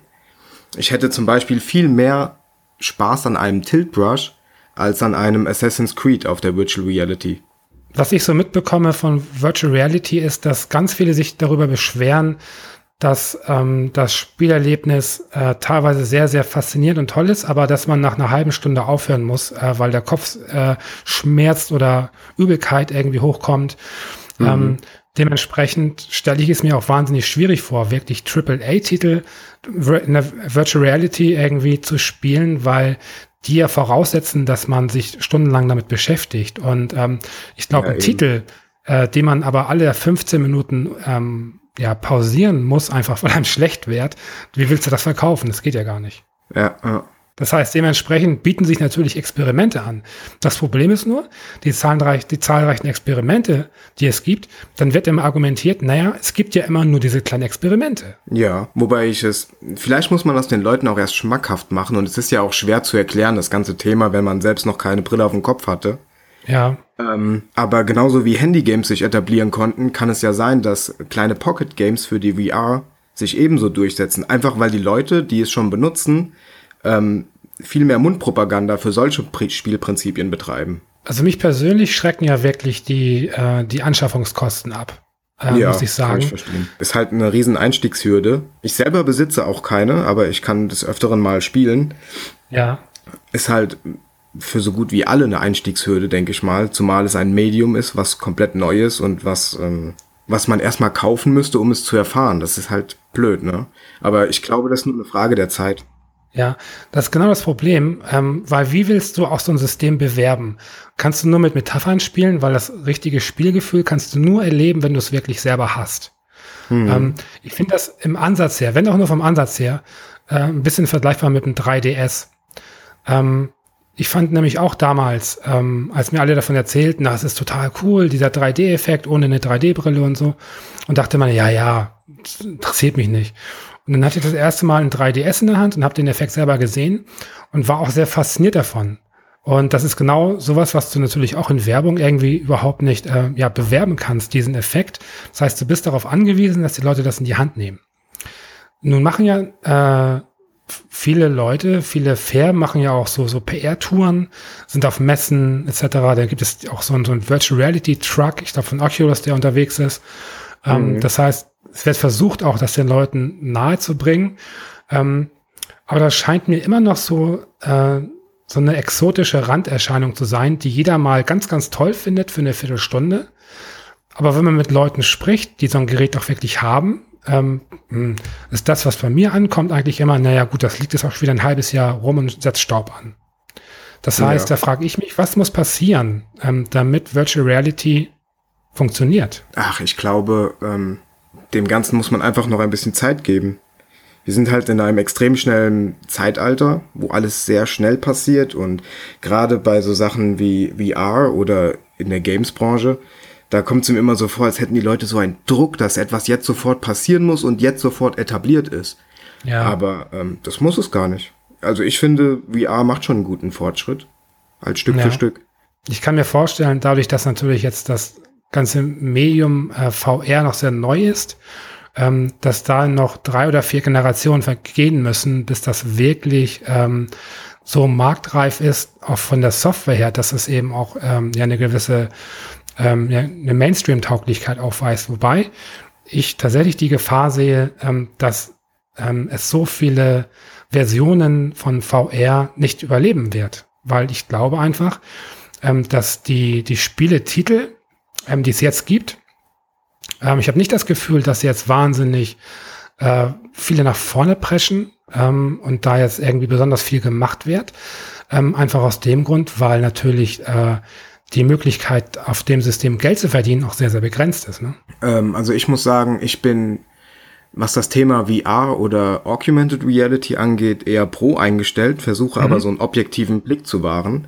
Und ja. ich glaube generell, dass ähm, VR einen größeren Erfolg außerhalb der Games-Branche haben wird. Kannst du das mal konkretisieren, was du da meinst? Man könnte VR halt für sehr viele Sachen nutzen, wie zum Beispiel ähm, in einem Medizinstudium oder ähm, als normales Konsummedium, wie zum Beispiel ein Fernsehersatz. Ich habe mir ja. jetzt schon so ein, zwei Ausschnitte von Dokumentationen angeguckt, die speziell für VR gedreht wurden. Und ähm, also das würde ich lieber machen. Ganz ehrlich, ich brauche da kein großes Movement oder kein ähm, raffiniertes Gameplay oder so. Einfach eine, eine Tierdoku in der Savanne in VR. Das ist super. Ja. Also sowas macht mir Spaß. Aber es ist, ähm, im wahrsten Sinne ja nicht wirklich ähm, gesellschaftsfördernd, ne? Weil, ich meine, wenn du zu Hause auf der Couch sitzt mit deiner VR-Brille, ähm, dann schottest du dich im wahrsten Sinne ab. Ja, das stimmt. Das finde ich so faszinierend an Augmented Reality. Ähm, es gab ja jetzt vor, vor zwei, drei Jahren oder vor zwei Jahren, ich weiß gar nicht genau, wann das war, von Microsoft, ähm, dieses Experiment, als sie, ähm, ich glaube, Minecraft, ne? Ähm, na, Augmented Reality Ach, auf gezeigt. Tisch, ne? Auf dem Tisch. Das haben sie ja sehr gefaked, so. Ähm, ja. das, tatsächlich ist der Ausschnitt, der spielbare reale Ausschnitt deutlich kleiner. Aber da dachte ich mir, ähm, das ist tatsächlich irgendwie ein perfekter Einsatz für, ähm, ja, für Augmented Reality, dass du wirklich das Spiel in den Alltag holst und dich dementsprechend nicht abschottest, äh, sondern das Spiel in deine Welt mit reinholst. Ähm, wenn du jetzt ein VR-Spiel oder ein VR-Experiment äh, konsumierst, ähm, was fasziniert dich daran so? Ich finde das, also ich werde halt immer direkt reingezogen. Ich habe auch kein Problem mit Motion Sickness. Okay. Ähm, ich lasse mich da gerne drauf ein. Also ich bin da nicht jemand, der die Brille aufsetzt und schon skeptisch irgendwelche Fehler sucht und ich bin eher der Typ, der verzeiht und so ein bisschen blauäugig daran geht. Aber ähm, was mich halt fasziniert, ist, was damit alles möglich ist. Ne? Und das, das ist noch nicht so festgefahren in so direkten Struktur, Strukturen oder Genres für Spiele und da ist noch sehr viel Spielerei mit in der Sache drin. Und eben das ist auch das Problem, Problem und gleichzeitig auch in Entwicklungsstatus einfach. Ja. Also ich glaube, dass das ganze Ding als Medium muss noch wachsen. So genauso wie die Softwarehersteller noch lernen müssen, richtig dafür zu programmieren ähm, ich glaube, die Hardware ist da sehr viel weiter. Wenn man so ins Netz guckt und ja, so, so ein bisschen die Augen aufmacht äh, in Richtung VR, dann ist eine Sache, die man sehr schnell und sehr häufig findet, ist äh, Porno. ja. ähm, und hast du da, hast du da schon Erfahrung machen können? Hätte ich fast aber leider dann doch nicht. Okay. Ich war letztens in Hamburg auf der Play 16 und da wurde ein, ein Pornospiel ausgestellt, aber ähm, ich konnte es leider nur hören. Das wurde dann, also der Sound-Output wurde über Boxen wiedergegeben und hat die ganze Ah. Schalle äh, Ja. Halle beschallt, so rum. Und äh, das fand ich schon sehr amüsant, aber äh, spielen konnte ich es leider nicht, hätte ich gern mal gemacht. stelle ich mir auch ähm, einerseits sehr, sehr lustig und interessant vor. Ähm, das hätte man vor zehn Jahren als, als die, die Satire oder die düstere Vorausschau irgendwie gesehen, dass jemand halt auf so einer Couch sitzt, äh, äh, in, in, in einer Jogginghose, der Schwanz guckt raus, man hat eine Brille auf dem Kopf und holt sich einen runter. So, Ja, das ja. ist, das macht man dann den halben Tag. Oder wie bei Demolition Man, kennst du den Film noch? Oder kennst du ihn überhaupt? Ja, ja. War auch sehr weird. Ja, genau. Und was ich mich da frage, ähm, um jetzt mal bei diesem Bild zu bleiben, äh, siehst du auch Gefahren, ähm, die so ein bisschen lauern bei VR? Ja, definitiv. Also wie du schon gesagt hast, die, ähm, der Aspekt des Abschottens ist halt momentan noch fatal. Du könntest theoretisch auch irgendein Multiplayer-Game haben, wo du dann halt wieder äh, in-game mit den Leuten agierst. Aber, ähm, oder wenn du dich zu lange in virtuellen Welten bewegst, kann ich Ja. mir vorstellen, dass das auch äh, zu einem Realitätsverlust führt. Und besonders bei jüngeren oder kleinen Kindern, die damit aufwachsen sollten, ähm, da muss eine komplett neue Form der Medienpädagogik her. Stimmt, das ist ein, ist ein wichtiger Punkt. Ich muss ähm, immer an so ein Video denken, das ich mal bei YouTube sah. Und zwar hat jemand äh, mit dem Mod GTA 5 gespielt. Und wenn er dann im Spiel seine Hand hob, hat der Charakter im Spiel auch die Hand gehoben. Und dann ist er durch die Straßen gegangen und hat Menschen getötet. Und, ähm, und das war laut Aussage des, des Modders und des Spielers eine sehr, sehr bedrückende und erschreckende Erfahrung, ähm, weil dadurch, dass man ähm, die Bewegung auch macht, ähm, bekommt das gleich eine ganz andere ähm, Tiefe und ähm, ein sehr ungutes Gefühl, wenn man so diesen, diesen Mord, der, ähm, der mit dem Joypad so, so leicht fällt, äh, meistens, Mhm. oftmals, dass der einfach eine ganz andere Wirkung so auf das Empfinden hat, äh, wenn das eben in der, in der virtuellen Realität äh, stattfindet. Und da sehe ich persönlich so ein bisschen auch die Gefahr tatsächlich, dass ich mir vorstellen kann, dass, ähm, dass Menschen da auch so ein bisschen einfach ja, abstumpfen einfach. Ähm, also ich bin niemand, der sagt, irgendwie Killerspiele sind böse und so weiter. Ich finde es unsinnig zu sagen, dass jemand, der irgendwie ähm, der Doom oder, oder Counter-Strike spielt, irgendwie ein, ein potenzieller Amokläufer ist. Ich denke, das ist totaler Schwachsinn. Aber ich kann mir vorstellen, dass durchaus eine gewisse Verrohung und Abstumpfung stattfinden kann, ähm, wenn einem, naja, sehr aggressive Handlungen irgendwie ähm, so real zugetragen werden. Definitiv. Also da bin ich voll bei dir. Ich hätte das jetzt auch ähm, be- behauptet, dass man dann oder dass zukünftige Generationen damit dann extrem abstumpfen würden, weil nehmen wir jetzt wieder die Blockbuster-Titel, die oft sehr viel Gewalt enthalten, ähm, wobei das auch Quatsch ist, aber nehmen wir einfach mal Blockbuster-Titel, die sehr auf Realismus setzen und Gewalt enthalten Ja. und die du dann in VR hast, ähm, das ist nochmal eine ganz andere Sache. Ein Freund meinte letztens zu mir, ähm, er hat mir erzählt von Battlefield 1 ähm, und er war äh, sehr beeindruckt ähm, davon, was für eine düstere und bedrückende Atmosphäre äh, sie hinbekommen haben äh, in dem Spiel mit, mit den Gasangriffen etc., dass das einfach sehr, sehr ungewöhnlich sei für, für, eine, für diese Spielserie. Äh, und das ja, es klang so ein bisschen Bewunderung auch durch, dass, dass sich die, der Entwickler getraut hat, irgendwie das ähm, den Spielern zuzumuten. Und dann meinte er kurz darauf, ähm, er möchte sich gar nicht vorstellen, äh, wie es sein muss, sowas wie Battlefield 1 äh, halt ähm, ja in der Virtual Reality zu spielen. Also du hast eine Brille auf dem Kopf und du bist ein Soldat äh, in einem Graben und wirst halt, äh, hast eine Gasmaske auf und ich meine, das muss doch der Horror sein. Definitiv. Deswegen finde ich, ähm, es wäre vielleicht ganz gut in der Schule als, ähm, als Maßnahme zu zeigen, wie der Erste Weltkrieg stattgefunden hat. Ja. Man muss jetzt dafür nicht unbedingt Battlefield nehmen, aber eine Simulation, die das sehr gut zeigen könnte, das wäre sehr gut als äh, abschreckendes Beispiel, um auch ähm, Gewalt pädagogisch näher zu bringen. Okay. Aber ähm, zu Hause dann Battlefield zu spielen, das würde ich meinem Kind auch nicht, oder das würde ich auch keinem Erwachsenen so geben wollen eigentlich. Wie du schon sagtest, ähm, also wenn das zugänglicher wird und die Spiele realistischer und, und, und ähm, ja, fesselnder, dann bedarf das wirklich noch viel mehr Aufklärung von Seiten halt Eltern und Lehrer. Ne? Definitiv. Deswegen ja. sage ich ähm, lieber Tilt Brush. Macht auch viel mehr Spaß, glaube ich. ähm, wenn du jetzt ähm, so die Wahl hättest oder den, den Wunsch äußern könntest, ähm, was fehlt dir ganz konkret äh, für Virtual Reality? Welche Spiele, welches Genre, was würdest du gerne mehr sehen? Kann ich jetzt gar nicht genau definieren, weil ich es ja nicht kenne. Mhm. Aber ich würde einfach sagen, weiterhin kreative Konzepte an den Mann bringen. Also der, der kleine Indie-Entwickler oder der kleine Hobby-Entwickler soll ähm, eine Plattform am besten haben, in dem er seine Projekte irgendwie pitchen kann oder zeigen kann. Ja. Und ähm, dadurch entstehen, glaube ich, ganz tolle Sachen. Nun gut, dann lassen wir uns mal überraschen. Ich bin sehr gespannt. Ich muss aber sagen, ich bin eher tatsächlich pessimistisch eingestellt, aber ich würde mich freuen, äh, wenn da was passiert, weil ähm, ich finde es immer wünschenswert, wenn gerade auf dem Technik- und Spielesektor das vorangeht. Äh, und dementsprechend wäre schon ganz cool, wenn man, wenn man da wirklich auch ein neues Medium erschließen könnte. Ähm, Christian, vielen Dank für dein Thema. Ich habe zu danken. Sehr gerne.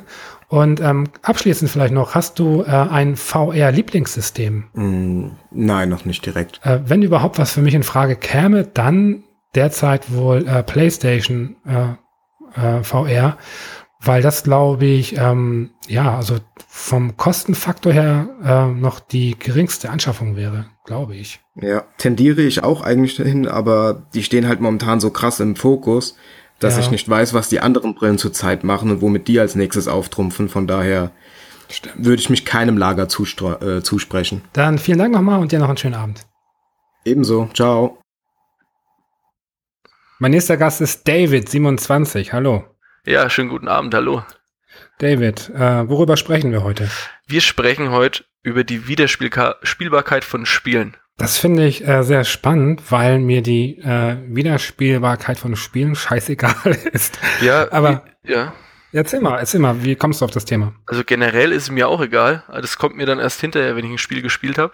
Mhm. Oder es gibt so Spiele, die sind 20 Jahre alt und die spiele ich immer noch gern. Zum Beispiel, äh, wenn ich Emul am Emulator spiele oder auf, wirklich auf dem Super Nintendo, spiele ich immer wieder gern Donkey Kong, also Donkey oh, Kong okay. Country. Zum Beispiel so ein Spiel, das wird mir nie langweilig.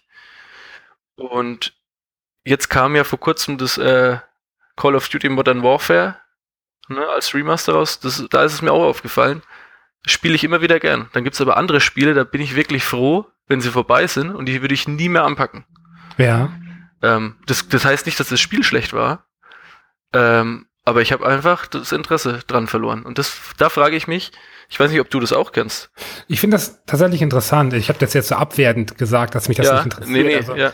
Es interessiert mich in dem Sinne nicht, weil ähm, ich eigentlich ähm, die Kritik, die schnell mal geäußert wird, ist gerade so mhm. bei relativ klassischen Spieletests ja. äh, so ein negativer Punkt, es gibt keinen großen Wiederspielwert. Da sag ich mir, ah, was soll's, ist doch egal. Ich meine, wenn ich das Spiel spiele einmal und habe damit meinen Spaß, was soll ich da den Wieder Wiederspielwert mhm. irgendwie? Ja. Ähm, das interessiert mich nicht, weil ich persönlich ähm, eher zu den Personen zähle, die ganz, ganz selten nur Spiele durchspielen, mhm. tatsächlich. Ja. Um, ähm, und dementsprechend kommt es noch seltener vor, dass ich den, den Wiederspielwert benötige, weil das für mich überhaupt nicht in Frage kommt. Um, ähm, aber jetzt ähm, wenn man ein bisschen tiefer gräbt und was du schon sagtest, stimmt natürlich, wenn man jetzt wirklich auch so Klassiker mit reinnimmt ja. ähm, oder auch Emulatoren etc. Und klar, ich meine, ich bin mit Spielen auf dem C64 groß geworden ja. äh, und spiele die auch heute teilweise noch sehr gerne. Ähm, und dementsprechend klar, gibt es da auch Titel, die einen Wiederspielwert haben. Ähm, was ist bei dir jetzt neben, neben Call of Duty? Was sind so Titel, die du immer wieder anpacken kannst?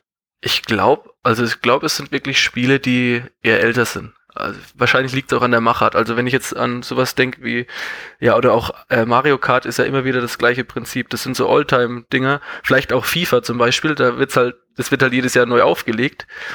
Aber es gibt so Konzepte von Spielen, glaube ich, die funktionieren immer wieder. Und ja, ich glaube, das, das fehlt manchen Spielen heute. Das ist gar nicht wertend gemeint, aber ich habe auch oft schon das Problem, dass ich ein neues Spiel, was dann in die ähnliche Richtung geht, dass ich dann äh, das Spiel zwar spiele, weiß, um was es geht und hab dann verliere dann ganz schnell die Lust dran und will es auch gar nicht fertig spielen. Also es geht mir auch so wie, wie dir, dass, du, dass ich sage, ich spiele die Spiele selten durch. Ich finde, dass Mario Kart ein sehr, sehr gutes Beispiel ist. Mhm. Weil eigentlich ist es ein Musterbeispiel für einen Titel, der dafür in Frage kommt, weil ähm, man kennt es oder viele kennen es ähm, wirklich so aus der Super Nintendo-Ära. Mhm. Ähm, und es hat sich ja im Grunde vom Spielprinzip her nicht verändert. Ja. Es sind eigentlich nur ähm, die technischen Fortschritte mehr oder weniger mitgenommen äh, und hat ja so kleine Fortschritte gemacht, einfach auf ja spieletechnischer und, und audiovisueller Ebene, äh, ohne sich groß vom, vom ursprünglichen Format zu entfernen, was einfach auch immer noch gut funktioniert. Ne? Also man kann ja auch heute noch wirklich eigentlich ziemlich gut ähm, das Original spielen auf dem Super Nintendo. Ja. Das funktioniert noch gut. Und das ist, glaube ich, aber eh auch so ein, ähm, da hat, glaube ich, Nintendo echt ein Händchen für. Ja, das würde ich auch sagen. Ja. ja. Und FIFA ist ja auch recht ähnlich. Ich meine, Fußball, das Spielprinzip, ja. äh, gerade so die letzten drei, vier Jahre hat sich ja jetzt nicht maßgeblich viel verändert. Okay. Da wurde halt viel so an den, an den, an Schräubchen gedreht, damit genau. das halt hier und da ein bisschen besser funktioniert. Aber im Großen und Ganzen ähm, ist es ja auch so ein ganz klassisches Genre, was man natürlich, wenn man das schon vor vier Jahren gerne spielte, dann ähm, ist das halt, das trägt sich eben weiter Jahr für ja. Jahr. Sind das auch Serien, die du regelmäßig konsumierst? Also jetzt zum Beispiel Mario Kart und FIFA? Also das sind Sachen, die ich jetzt nicht, äh, wo ich jetzt nicht aufs Neueste warte und mich darauf freue. Ähm, aber es ist sowas, wo man immer wieder einsteigen kann, glaube ich. Also jeder weiß, ja. um was es geht. Ähm, und was mir jetzt gerade noch einfiel, war Call of Duty 2 zum Beispiel. Mhm. Ähm, was im Multiplayer, wenn man wirklich nochmal auf eine LAN geht, immer wieder gern gespielt wird. Ähm, da sagst du, das ist interessanter, äh, interessantes ja. Stichwort mit LAN. Ich hatte nämlich ja. ähm, jetzt ähm, einige Gespräche jetzt vorher, mhm. habe ich mit äh, Gunnar gesprochen, ja. der nach zwölf Jahren mal wieder auf einer LAN-Party war. Okay und ähm, hat darüber so ein bisschen berichtet und wie toll das eigentlich war. und, äh, ähm, ist das für dich noch ein Thema? Ähm, ich habe so im ähm, Freundeskreis noch zwei, drei, vier Kumpels, mit denen das ab und zu mal stattfindet, vielleicht einmal im Jahr. Ah, sehr schön. Also, okay. weil da die Ge Gegebenheiten auch ganz gut sind. Die haben einen Kellerraum, der sehr gemütlich ist, da ist der Platz da. Sehr gut. Ähm, und das Schöne ist ja, ähm, die Hardware ist mittlerweile so unkompliziert, wenn man das äh, anschließt, das funktioniert ja meistens gleich. Das kennt man ja von früher ganz anders. das stimmt. Vor 10, 15, 20 Jahren war das ja mal ein Akt. Ne? Ja. Erstmal so ein Tower irgendwo hintragen. Ja, furchtbar. Und dann bis alles funktionierte und dann, oh Gott, und der Treiber ging nicht und das ging nicht. Und äh, der Crack funktionierte nicht und oh, ja. keine Ahnung, was da alles ja, Und einer war eigentlich immer hinterher und konnte nicht mitspielen und dann ja, äh, genau. äh, hat es dann funktioniert. Ja, ich weiß nicht, das, was hat der Gunnar erzählt? Wahrscheinlich recht ähnlich, oder? Ja, ja, genau, auf jeden. Fall. Ähm, aber lass uns nochmal zum Thema ja, zurückkommen. Richtig. Ähm, was denkst du, gibt es eine, eine Formel für Wiederspielbarkeit? Ähm, ich würde sagen, es ist so ein, ja, eine Formel nicht unbedingt, aber ich glaube, es gibt so bestimmte Konzepte, wenn die mal gefunden wurden, ob es jetzt FIFA ist, ob es Mario Kart ist, ähm, dann kann man das auch nicht unbedingt nachmachen. Das kann, wird dann in der Serie fortgeführt, aber man ändert eigentlich am Grundprinzip und am Konzept recht wenig. Ähm, wenn wir jetzt nochmal zurückgehen auf Donkey Kong zum Beispiel oder auch Super Mario World vom Super Nintendo, ja. ähm, das war, da, da war, war das Jump'n'Run war noch so ein richtiges äh, Genre, was wirklich jede Plattform äh, dominiert hat eine Zeit lang. Mhm, mh. Und wenn ich jetzt dran denke, welche, welche hm, Jump'n'Runs interessieren uns heute noch? Also eher wenige. Es gibt sie noch, aber es ist nicht mehr so ein Thema wie früher. Ähm, und ich glaube, das liegt zum Teil daran, dass das halt schon die Spiele gibt, die einfach so gut waren, dass man die nicht mehr verbessern kann. Und da bei einem Jump'n'Run ist die Grafik auch relativ egal. Ähm, da ging es halt darum, wie spielbar ist das Spiel und wie gut, wie viel Spaß macht es. Ja. Und ich glaube, dass das vielleicht in, in, jedem Genre mal den Punkt gibt, ähm, wo das Spiel rauskommt, wo es einfach nicht mehr besser werden kann. Also ich kann mir nicht vorstellen, dass nochmal ein Jump'n'Run rauskommt, dass es so, das so viel besser ist wie, wie jetzt, was ich, Super Mario World zum Beispiel oder die, eins der Donkey Kong Spiele. Ja. Mit welchem Spielesystem bist du dann aufgewachsen? Ähm, also ich bin so ein Nintendo-Kind ein bisschen. Ja. Hat auch äh, lange keinen eigenen, war dann bei Freunden, war dann im Kaufhaus, also so ganz klassisch. Ähm, so die größte, die erste große Konsole für mich war nach dem Super Nintendo dann das N64. Also man, man geht ja gerne zurück zu den Wurzeln. Ja. So seinen eigenen ähm, und dann hat man natürlich tatsächlich, wenn man mit dem Super Nintendo aufgewachsen mhm. ist, hat man wirklich äh, den Vorteil, ähm, mit Spielen aufgewachsen zu sein, die extrem gut gealtert sind teilweise. Ja. Die auch sehr gut funktionieren. Ähm, da frage ich mich jetzt, wie ist das zum Beispiel jetzt mit der Generation, mit der jetzigen Jugend oder Kindheit? Mhm. Ja. Ähm, Leute, die jetzt aufwachsen ähm, mit Spielen, mit Jump'n'Runs etc., ähm, ob die zum Beispiel in 20 Jahren auch auf diese alten Titel zurückgreifen würden? Oder, oder ist das, oder kommt das dann gar nicht mehr in Frage? Also ich kann es mir schwer vorstellen. Ich, die Frage ist schon mal, ähm, was macht zum Beispiel ein, sagen wir mal, Neunjähriger, wo spielt er, wo hat er die erste Spielerfahrung? Würde ich jetzt spontan sagen, als erstes vielleicht auf dem Handy von der Mutter zum Beispiel. Könnte ja. ich mir gut vorstellen.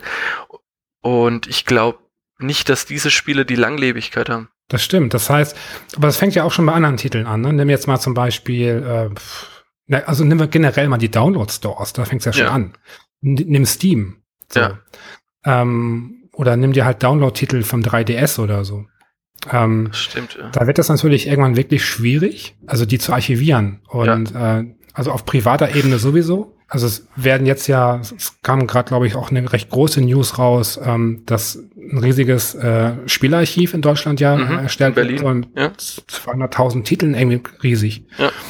Ähm, das ist natürlich schön. Äh, die Frage ist nur, inwiefern ist das dann wirklich auch für äh, für den den jedermanns Spieler ja. zugänglich? Ja, der praktische Nutzen für die Leute, die sich wirklich dafür interessieren. Ich meine, jetzt die Hüllen angucken, ist ja, eigentlich eben. langweilig. Ja. Eben, genau. Ähm, deswegen, ich kann mir vorstellen tatsächlich, dass es auch ähm, irgendwann noch mal einen Bruch geben könnte, ähm, dass wenn die ersten Generationen auch zum Beispiel versterben, mhm. ähm, und dann, also der Aufschrei lauter wird so, ja, was ist denn jetzt mit den 650.000 Steam-Spielen meines Vaters, die ich nicht benutzen darf? Stimmt, ja. Na? Und das könnte nochmal interessant werden. Und dadurch, dass natürlich die alten Systeme sehr leicht emuliert werden können, mhm. ähm, also inzwischen leicht, weil ja. die einfach technisch natürlich ähm, ähm, ja einfach gut interpretierbar sind auf äh, technischer Ebene und die ganzen Spiele auch verfügbar sind als ROMs, ähm, ist das natürlich super easy daran zu kommen. Aber wie komme ich in 20 Jahren an ähm, Mario Maker auf dem 3DS? Ja, das ist eine berechtigte Frage.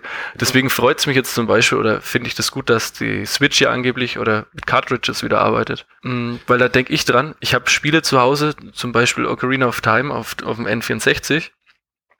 Ähm, das habe ich irgendwann, weil es mir dann zu schwer war als Kind, fünf Jahre liegen gelassen, habe es dann einfach wieder rein in die Konsole und konnte da weiterspielen, wo ich das letzte Mal aufgehört habe. Wo gibt's heutzutage noch sowas? Ja, das stimmt. Das, das ist stimmt. eigentlich unvorstellbar. Ja. Ich habe eine Frage an dich. Und ja. zwar, stell dir mal vor, du dürftest äh, in Zukunft entweder nur noch Spiele spielen, äh, die du vorher noch nicht kanntest, mhm. oder nur Spiele, die du schon kennst.